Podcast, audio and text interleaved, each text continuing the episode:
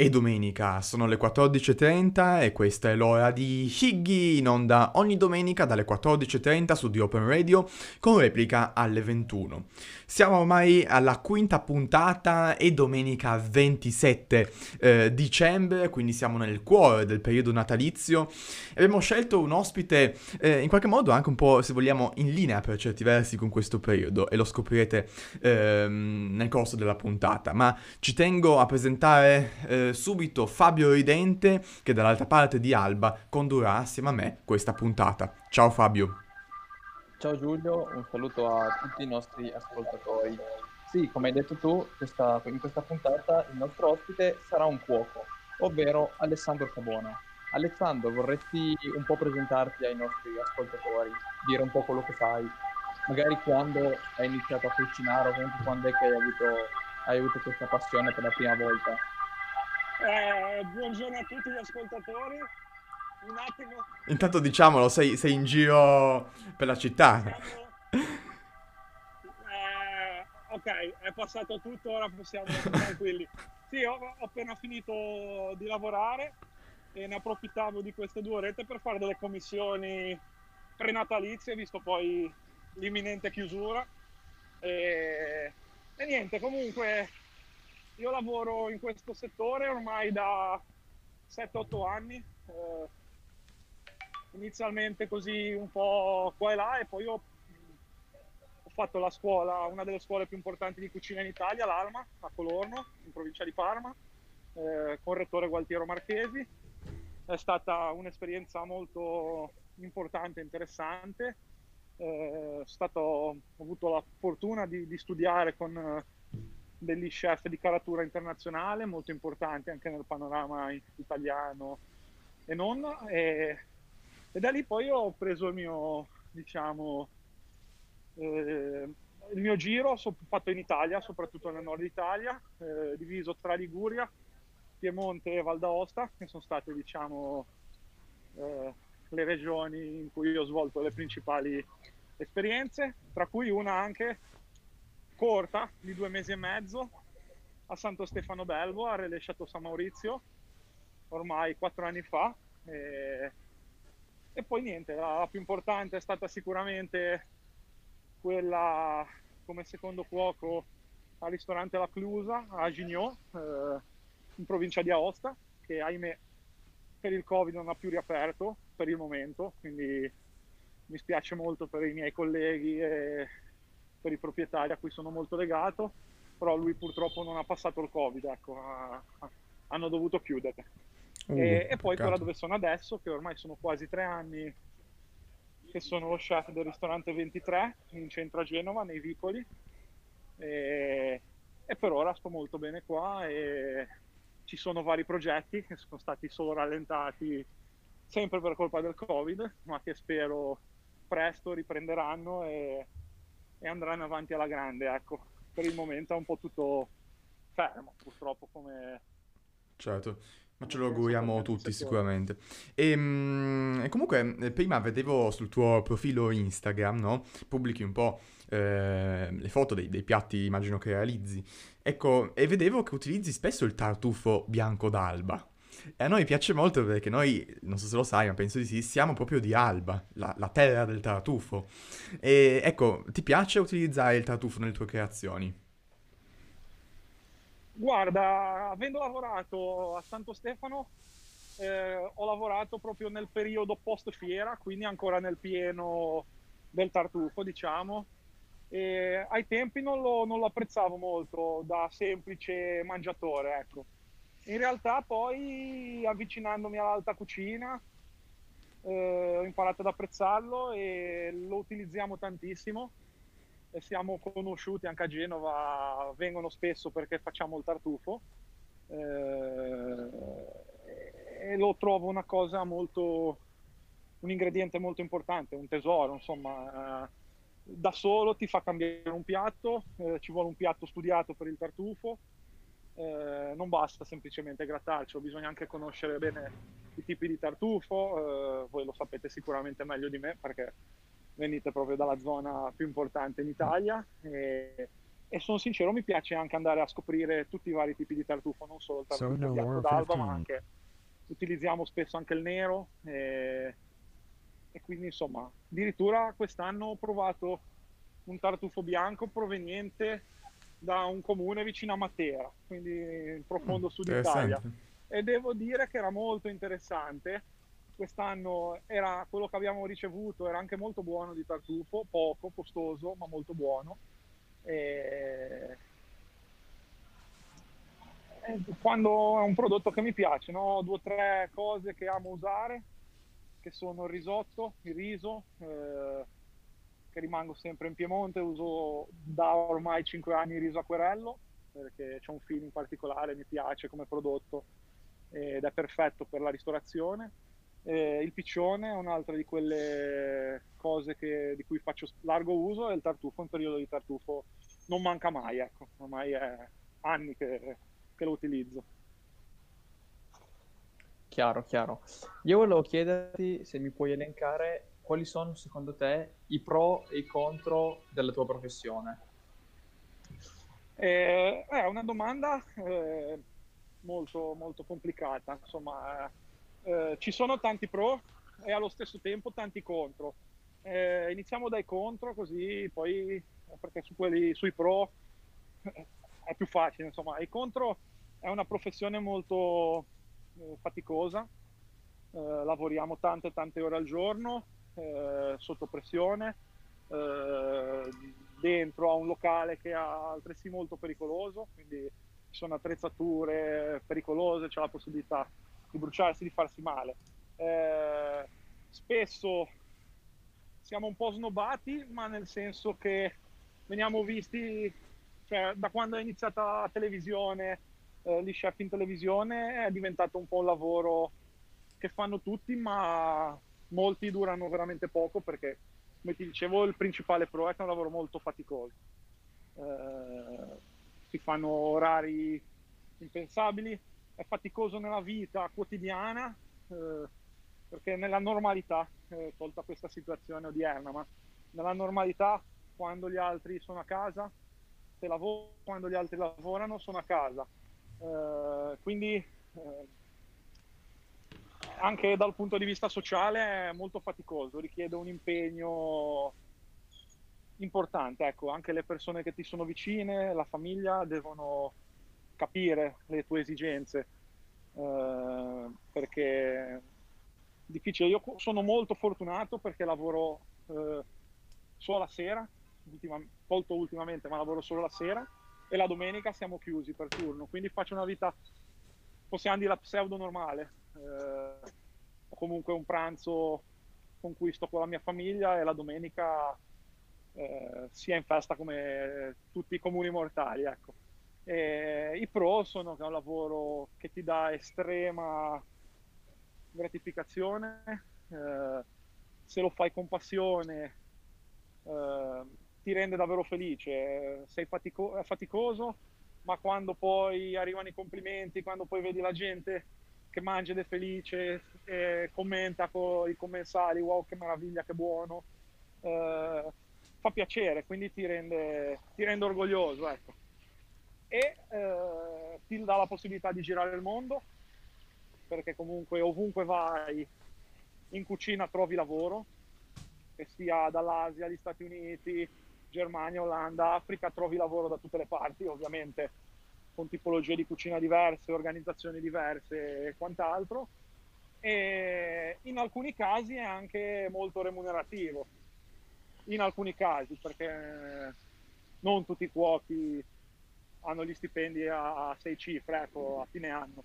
Quindi spesso sono stipendi normalissimi, anzi in alcuni casi siamo anche sottopagati, però se riesci comunque a, diciamo, a prendere la strada giusta hai tante soddisfazioni. Eh. Quindi Capito. questi sono i principali pro e contro, poi ce ne sarebbero infiniti, ma non ci dilunghiamo troppo. Eh.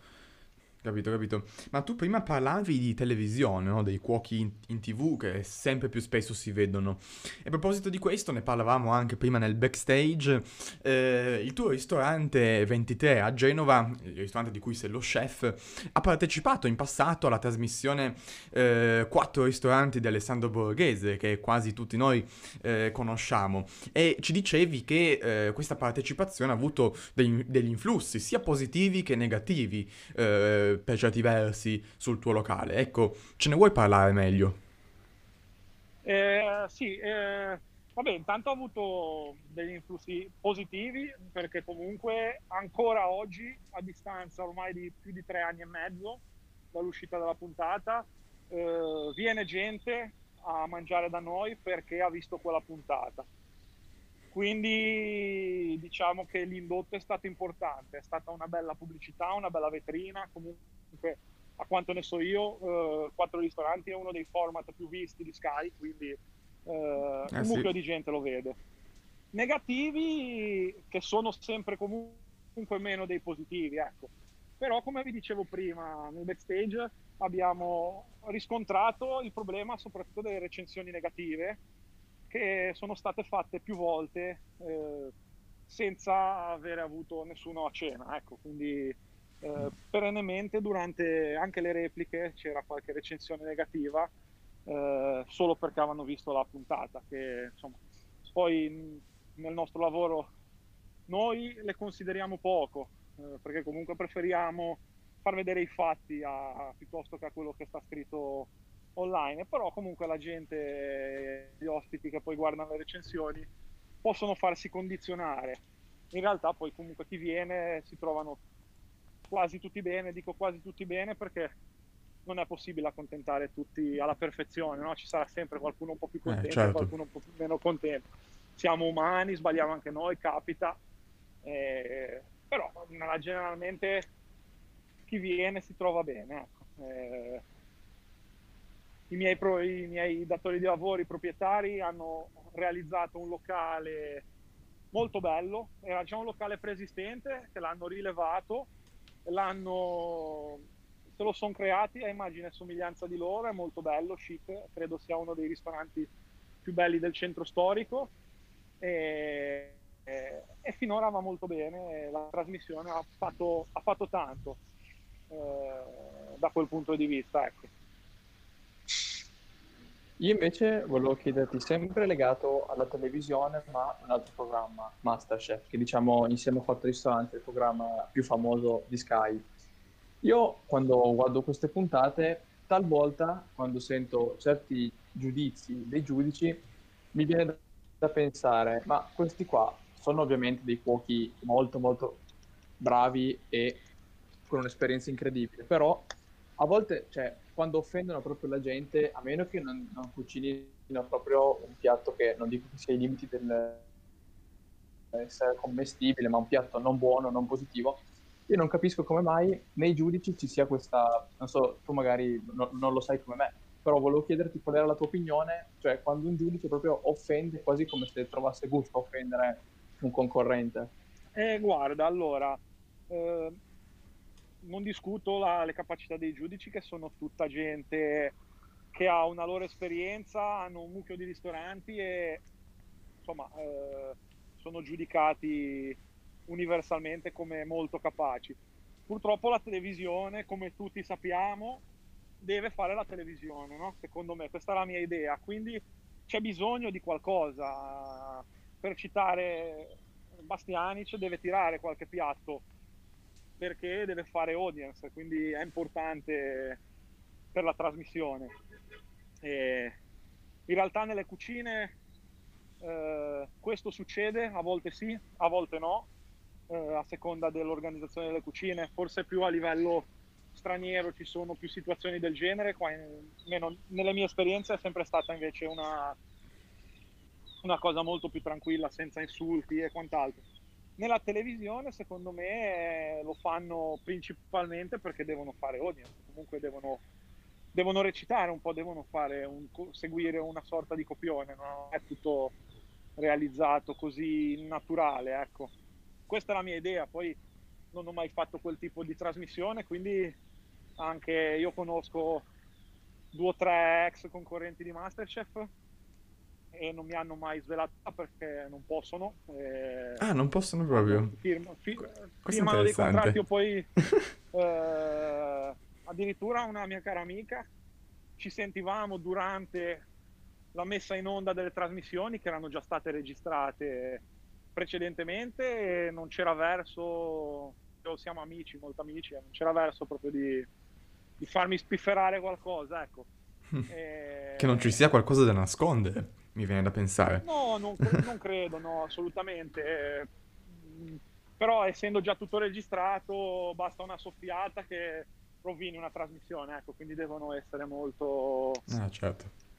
Poi dopo mi ha raccontato che si vedevano, avevano tutto organizzato, cioè non tutto organizzato, le prove erano reali, sono reali, però devono seguire, diciamo, gli dicono fai così, fai cos'ha, eh, al giudice è meglio se parli così, parli così. E poi anche lì hanno personalità, perché Canavacciuolo da quando è entrato è sempre eh, la stessa persona, Barbieri idem e così via, no? Quindi... Che erano un po' dei personaggi, eh, diciamo. Eh certo, sì, hanno fatto, tirato fuori un personaggio che deve avere delle determinate caratteristiche, infatti se ci fate caso sono tutti molto, si completano tra di loro, no? Eh, non ce ne sono due identici, si completano, ce n'è uno più serio, uno un po' più burrone e uno un po' più incazzoso, no? Eh, si mhm. completano molto, uno un po' più sentimentale, eh, comunque devono coprire a 360 insomma,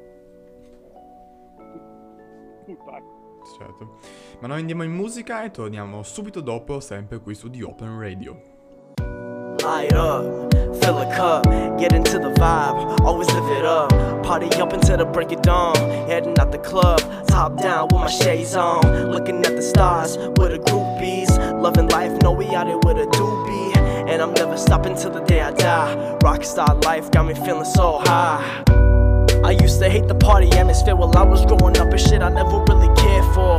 Till I hit my 20s, now I got the bitches in the coupe downtown. No, I hit it while we on the move. Do a line up on them breasts, got my fingers underneath the dress. After that, you know what's coming next. Home before the clock strikes 10.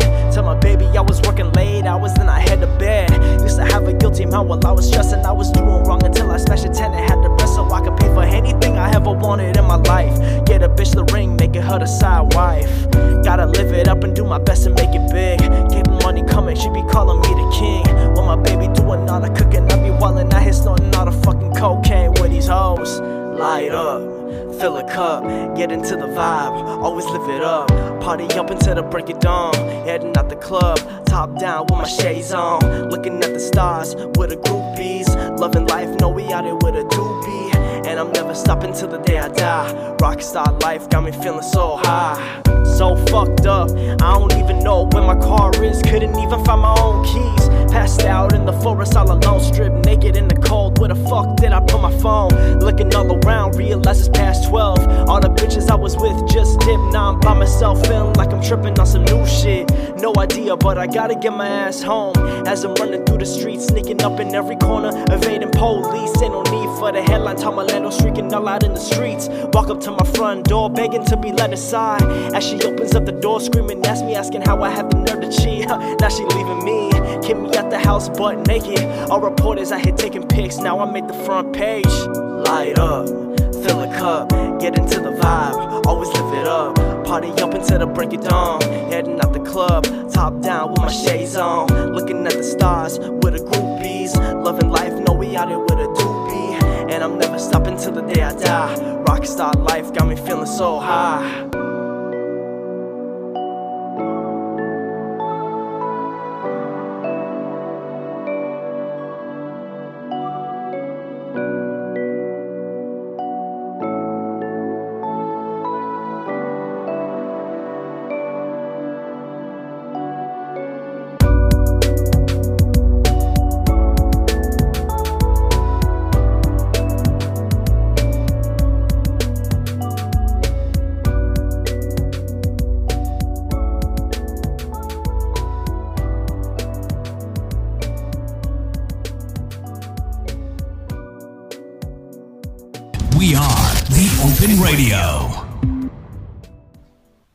Noi siamo sempre collegati qui su Higgy, trasmissione podcast come, che vorrei ricordare andrà in onda in, in, replica alle 21 e poi sarà disponibile su tutti gli store digitali e siamo sempre in collegamento con lo chef Alessandro Cabona.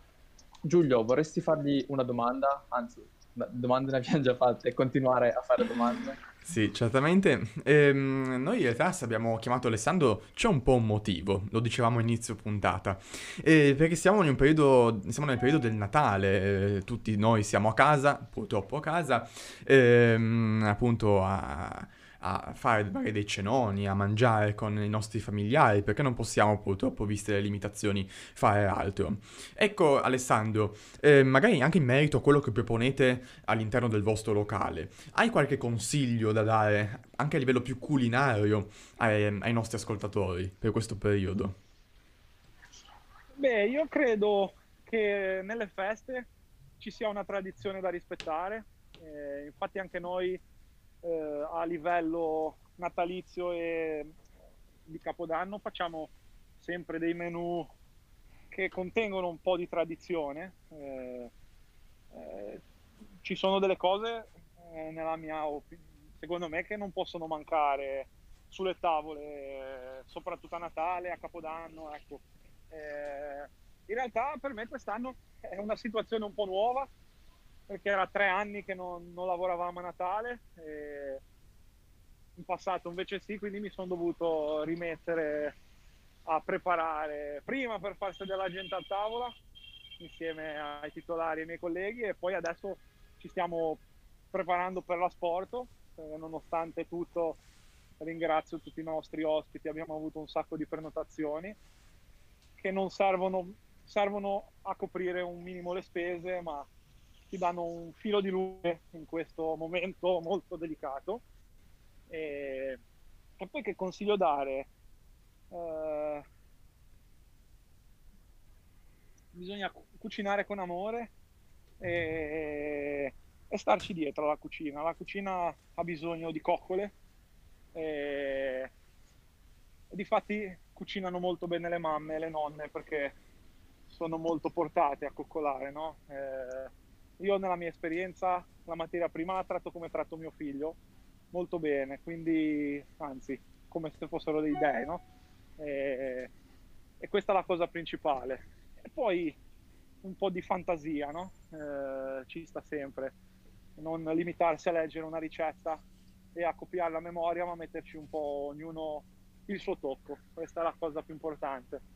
E, ma sempre a proposito appunto di questa purtroppo brutta situazione causata dal Covid-19, volevo chiederti, allora, prima di tutto qual era la tua opinione proprio sincera, sincera sui decreti che hanno causato la chiusura delle vostre attività, ma anche dei bar e delle attività legate alla ristorazione, e poi invece come la state vivendo voi in prima persona questa situazione.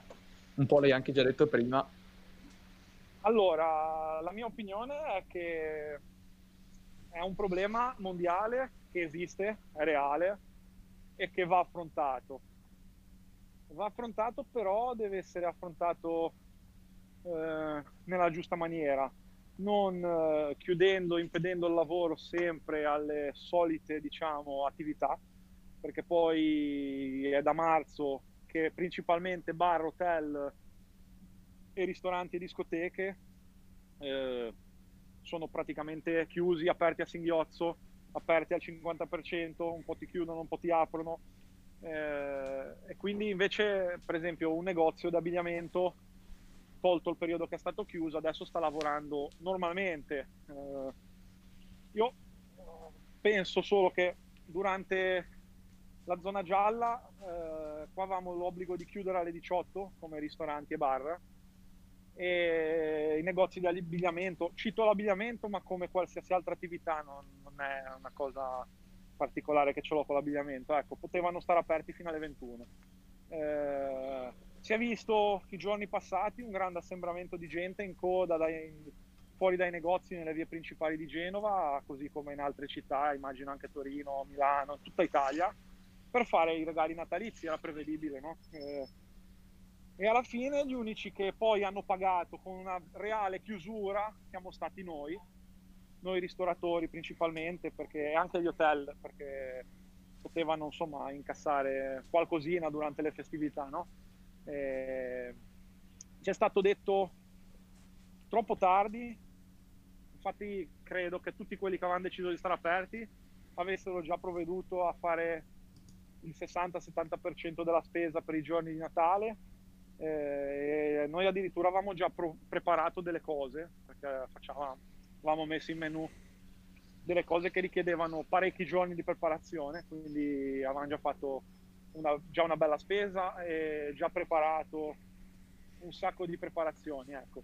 E quello che non mi piace di questa situazione è che un po' ti aprono, un po' ti, non ti chiudono, eh, te lo dicono tardi, non ti puoi organizzare per tempo eh, e che insomma ci hanno fatto io personalmente no, ma tutti i titolari dei ristoranti hanno dovuto investire un sacco di soldi, ma un sacco di soldi per adeguare il locale alle nuove misure e poi non ti fanno lavorare perché eh, il problema è l'assembramento. Eh, personalmente e nella nostra situazione non abbiamo mai notato nel nostro locale e anche fuori un assembramento di gente tale da giustificare una chiusura eh, io ho visto in alcune situazioni fuori Genova, quest'estate soprattutto, una poca mancanza di rispetto delle regole che c'erano, sia dei ristoratori ma tanto della gente in giro. Ecco.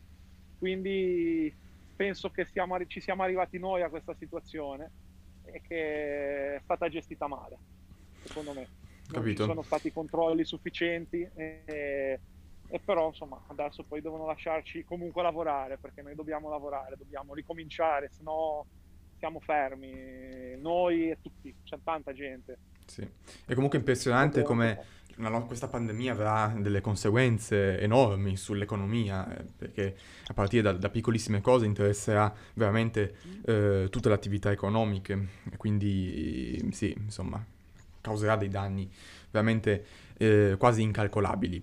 Ehm, in questo periodo immagino che voi vi stiate approcciando al delivery, che è questa nuova tipologia di, di consegna degli ordini che ormai sta spopolando per ovvi motivi, nel senso che è l'unico modo che eh, le attività commerciali come la vostra hanno eh, di consegnare appunto i propri eh, piatti e, um, e, i propri prodotti. Quindi, e, e come vi state approcciando a questo modo, a questo, a questo strumento?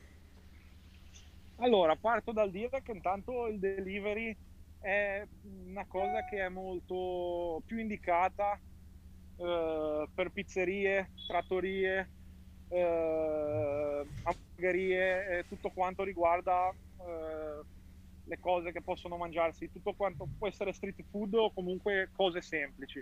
L'alta ristorazione è difficile da, da sportare, per usare un termine sì. non proprio corretto, ma eh, si possono ottenere dei buoni risultati. Eh, in particolare noi abbiamo iniziato subitissimo a marzo eh, con, la, con. Eh, abbiamo me- ci abbiamo messo una settimana per organizzarci e per capire se legalmente lo potevamo fare, perché comunque eh, non tutte le attività lo possono fare, non tutte le licenze lo possono fare. E e una volta capito che potevamo farlo siamo partiti e all'inizio ha avuto un grande successo. Qua a Genova, ad esclusione delle solite pizzerie, hamburgerie che lo fanno normalmente, siamo stati tra i primi e abbiamo lavorato allora, parecchio. Eh, il parecchio non vuol dire che abbiamo guadagnato.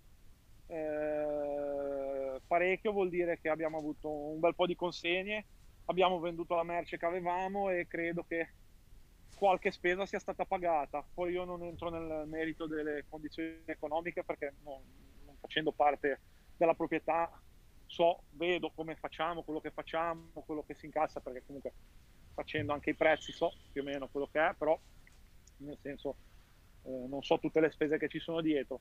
Però un minimo di continuità, abbiamo, dato, abbiamo scelto insieme per dare una continuità con i nostri clienti, eh, a pranzo noi facciamo il business lunch, lavoriamo con tanti uffici e quindi anche a quelli che andavano lo stesso a lavorare e non avevano un luogo dove poter andare a mangiare eh, perché eravamo tutti chiusi, abbiamo continuato a portare da mangiare in ufficio ed è stata molto apprezzata questa cosa qua. Addirittura ci sono stati due o tre uffici che da marzo non sono più rientrati al ristorante ma continuiamo a portargliela da sport tutti i giorni. Eh, ci mandano, noi tutte le mattine rimandiamo il menù perché il business lunch lo facciamo diverso tutti i giorni. Loro ci dicono cosa vogliono e noi abbiamo i nostri orari, gli portiamo le cose. Per quanto riguarda le cose invece più gourmet, eh, c'è stata una piccola flessione con questa seconda ondata, eh, innanzitutto perché c'è molta più proposta in giro. E poi secondo me comunque eh, ci sono molti meno soldi. È mm-hmm. una situazione complicata per tutti, non solo per noi. E e quindi secondo me molta gente preferisce farsi la spesa e cucinare spendendo poco piuttosto che spendere molti soldi al ristorante. Ecco, questa è la mia personale idea. E a Natale devo dire che abbiamo siamo sold out, quindi abbiamo detto di no a quattro consegne perché non ce la facciamo proprio, non abbiamo più materia prima e la, la forza per farne di più e quindi siamo contenti. Ecco. Speriamo anche stasera pubblicheremo il menu di Capodanno tra stasera e domani. E speriamo anche con Capodanno di, avere, di lavorare un pochino per tirarci un po' sul cuore, ecco, possiamo dirla così, eh, per scaldarci un po' anche noi durante le feste. Certo. Ma invece adesso, tralasciando un po' la parte legata alla ristorazione, vorrei fare una domanda più personale, ovvero quali sono le tue, diciamo, passioni, hobby nel tempo libero quando non lavori? Eh, questo è un domandone, ecco. Diciamo che la cucina ti toglie tanto e, ed è sempre stata la mia più grande passione. È sempre stata la mia più grande passione, quindi sono contento e ci dedico la maggior parte del tempo. E poi gli hobby, io ormai qualche anno che faccio fotografia. Bello. E quando ho un po' di tempo mi dedico alla fotografia facendo lezioni, scatto in giro con eh, un sacco di amici fotografi con cui ci divertiamo, quelle poche ore di tempo libero che abbiamo. No? E, infatti anche le foto del mio profilo Instagram le ho fatte quasi tutte io. E, sono fiero, mi piacciono. No? Il mio parere è che sono belle, poi ognuno le giudica come vuole e poi amo viaggiare. Eh, ultimamente poi sono tutte cose che non si possono più fare perché le fotografie dal balcone di casa ho, ho esaurito le inquadrature, diciamo, nonostante abito in una bella casa con una vista meravigliosa, ma sono esaurite le inquadrature. Posso fare il collage di tutte le sere, luna calante, crescente, più luce, meno luce, tramonti e albe, ecco e, e, i viaggi lo sappiamo tutti com'è la situazione in questo momento, quindi spero, dovevamo tra l'altro dovevamo andare in viaggio di nozze a settembre e a febbraio, abbiamo dovuto rimandare tutto l'anno prossimo. E, e niente, queste sono le mie due principali passioni oltre la cucina, che se guardiamo sono anche legate un pochino alla cucina, c'entrano sempre. Infatti quando eh, viaggio sì. vado a cercare sempre nuove culture, nuove idee, insomma, nuovi prodotti e quant'altro. E poi, vabbè, ultimamente mi sono messo a coltivare la mia terra, eh, con la mia famiglia abbiamo un pezzo di uliveto e mi stanno riuscendo delle belle culture e quindi sono molto contento. Mi sono un po' passato il tempo in casa. Bello, bello, molto interessante. E um, innanzitutto ti auguriamo che tu possa fare in futuro il tuo viaggio di nozze. Ecco, ma um, poi sempre in merito ai viaggi, um, hai detto che ti piace molto viaggiare e che i viaggi in qualche modo ti influenzano, influenzano la tua cucina. sei mai stato in Germania? Guarda, la Germania è uno stato in cui sono sono in Europa, ho girato parecchio, eh, sono stato in Germania solo una volta nel 2008 con la nazionale di pallanuoto giovanile ad Hannover e mm. poi non ho più avuto occasione di andarci, nonostante mia sorella abbia studiato 6-7 mesi ad Amburgo, eh, nonostante con i voli di adesso in un'ora sei a Berlino tranquillamente, è stata una nazione in cui non sono mai stato e che per, per il momento non è previsto di andarci, poi chi lo sa. Eh... Ah, capito. Ti, ti, ti, dico che io sono tedesco, quindi sono nato in Germania e diciamo che i tedeschi sono bravi in molte cose, ma a cucinare forse... Mm, ecco, lasciano qualche, qualche lacuna. Mm, non so se hai avuto modo, beh, forse visto che ci sei stato almeno una volta, eh, appunto magari avrai assaggiato qualche piatto tedesco. Eh, in generale è una cucina, penso, molto grezza, se vogliamo, no? Tante patate, tante salsicce. E, ehm, e comunque si vede che eh, nei vari paesi d'Europa, del mondo, la cucina cambia radicalmente. Ma secondo te quali sono i fattori che rendono la cucina italiana un po' diversa, se vogliamo, dalle altre? E comunque ci verrebbe da dire quasi superiore su certi aspetti tecnici rispetto a una cucina come potrebbe essere quella tedesca? Beh, innanzitutto eh, se voi guardate le due cucine più importanti al mondo sono quella francese e quella italiana, eh, che sono tutte e due due stati affacciati sul Mediterraneo, la Francia in parte e in parte sull'Oceano Atlantico. Eh, in Italia la vastità, eh, la quantità di prodotti eh, differenti è secondo me la cosa che ha caratterizzato diciamo, questa ascesa, no? così come in Francia, anche in Francia c'è una quantità infinita di prodotti, eh, sia, eh, sia, ortaggi, eh, animali, eh, la pesca, ehm, non che negli altri stati questa cosa non c'è, però il Mediterraneo è comunque uno dei posti al mondo più ricco no? di differenze ci sono specie, varietà di, di ortaggi differenti, una marea, ecco. E poi credo anche culturalmente gli italiani sono sempre stati un pelino avanti eh, nello scoprire. Eh, infatti siamo, eh, diciamo, mh, mm, avanti culturalmente eh, come la costruzione di città d'arte e quant'altro siamo avanti culinariamente su tanti aspetti, no? Eh, quindi secondo me anche un po' il DNA dell'italiano che spinge a essere tra i top. Eh, a noi, secondo me, noi italiani ci manca quello che hanno i francesi, che è lo spirito di coesione, che loro hanno tanto. Eh, per citare un esempio dei vini, no? Eh, noi eh, abbiamo forse i migliori vini al mondo, ma non siamo bravi a eh, spingerli come sono bravi i francesi. Eh, I francesi, se possono, anziché farsi la guerra tra loro, si mettono insieme per portare avanti il loro prodotto. Noi, se possiamo, facciamo un dispetto all'altro. Questa è un po' la logica. Cioè, non è tutto così, però insomma, eh, succede spesso questa cosa qua. E comunque la cucina italiana eh, credo che sia, per la mia esperienza che ho fatto anche all'estero, eh, una delle cucine più importanti, più variegata e, e, a me piace tenerla così, mantenere la tradizione, ma mettendoci un po' di tocco eh, straniero, ecco, qualche, qualche pizzico che viene da fuori, ecco, per dargli un po' di spinta, un po' di, un po di diversità, ecco. E, Boh, questo è il mio pensiero purtroppo stiamo per chiudere. Volevo farti un'ultima domanda. Io di solito, quando non so, magari uno parla con uno chef, gli fa una domanda chiedendogli qual è il suo piatto preferito. Invece ti faccio la domanda al contrario. Qual è un piatto che a te proprio non dice niente?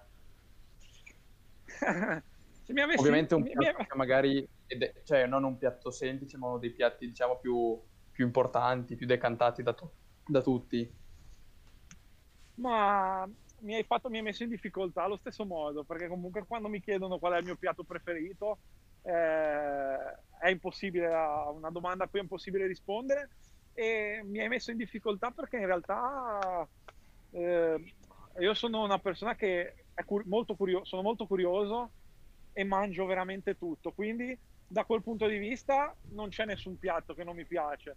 Secondo me una cosa che è molto decantata, ma eh, poi alla fine è una cosa normalissima, è il foie gras.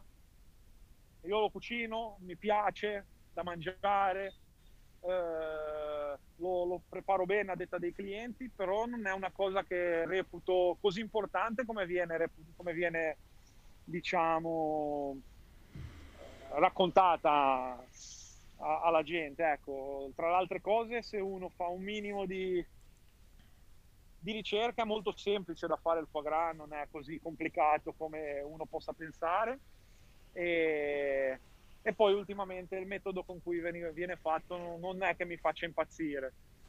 Eh, sarebbe bello poter mangiare quello originale delle oche cacciate prima di andare di migrare che sono molto ricche di grasso hanno questo fegato molto grasso perché hanno fatto le scorte per il viaggio e non perché gli viene ingozzato tramite un tubo in gola. Ecco questo è infatti credo che sia vietato da doveva essere vietato il commercio in Europa o l'allevamento dal 2021 non so poi come come funzionerà e subirà una batosta importantissima secondo me questo prodotto che a me piace ma non, non è fattando i miti no? che è impossibile da fare a casa che sono cose preparazioni dei grandi chef in realtà sono cose molto semplici è molto più difficile fare una fetta di carne cotta alla perfezione mm. devo essere sincero almeno dal mio punto di vista anche mantecare una pasta ad hoc è molto complesso Forse è una cosa che non tutti appunto sanno, interessante. E, ma noi stiamo per giungere in conclusione di questa puntata e innanzitutto ti ringraziamo per essere stato con noi oggi e, mm, e volevo farti una domanda finale che è un po' più aperta se vogliamo. Eh, c'è un messaggio che vorresti lasciare ai nostri ascoltatori, di qualsiasi tipo, culinario ma anche no? Ma intanto volevo ringraziarvi per avermi dato la possibilità di partecipare e volevo ringraziare anche gli ascoltatori.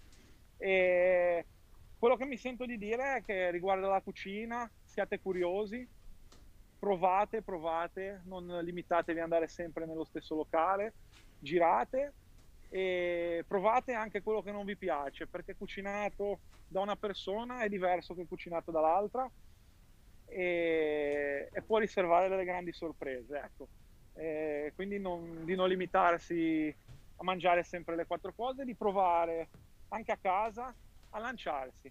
Eh, non, si possono provare a fare grandi cose, eh, tutto nasce dalla curiosità e da esperimenti. Si prova, si prova, spesso vengono anche bene le cose. Allora, grazie Alessandro, grazie ad Alessandro Cabona per essere stato con noi oggi. Se siete di Genova, ma anche no, quando si potrà, perché adesso purtroppo non si può ancora, andate a visitare, andate a mangiare nel suo ristorante 23 a Genova. E quindi grazie Alessandro. E Fabio, noi ci vediamo la prossima settimana, giusto? Sì, esattamente. E vogliamo fare qualche anticipazione sugli ospiti? Ma no, continuiamo a non dirlo, come stiamo continuando ormai da quando abbiamo iniziato con questo podcast. Ottimo, perfetto. E dobbiamo ricordare ai nostri ascoltatori che ci trovano ogni domenica dalle 14.30, eh, sempre su The Open Radio, con replica alle 21, e che le puntate le troveranno su tutti gli store digitali, quindi Spotify, Google Podcasts e eh, un sacco di altri. Quindi grazie a tutti, ehm, grazie ad Alessandro, grazie a Fabio e noi ci vediamo prossima domenica. Ciao a tutti. Ciao a tutti.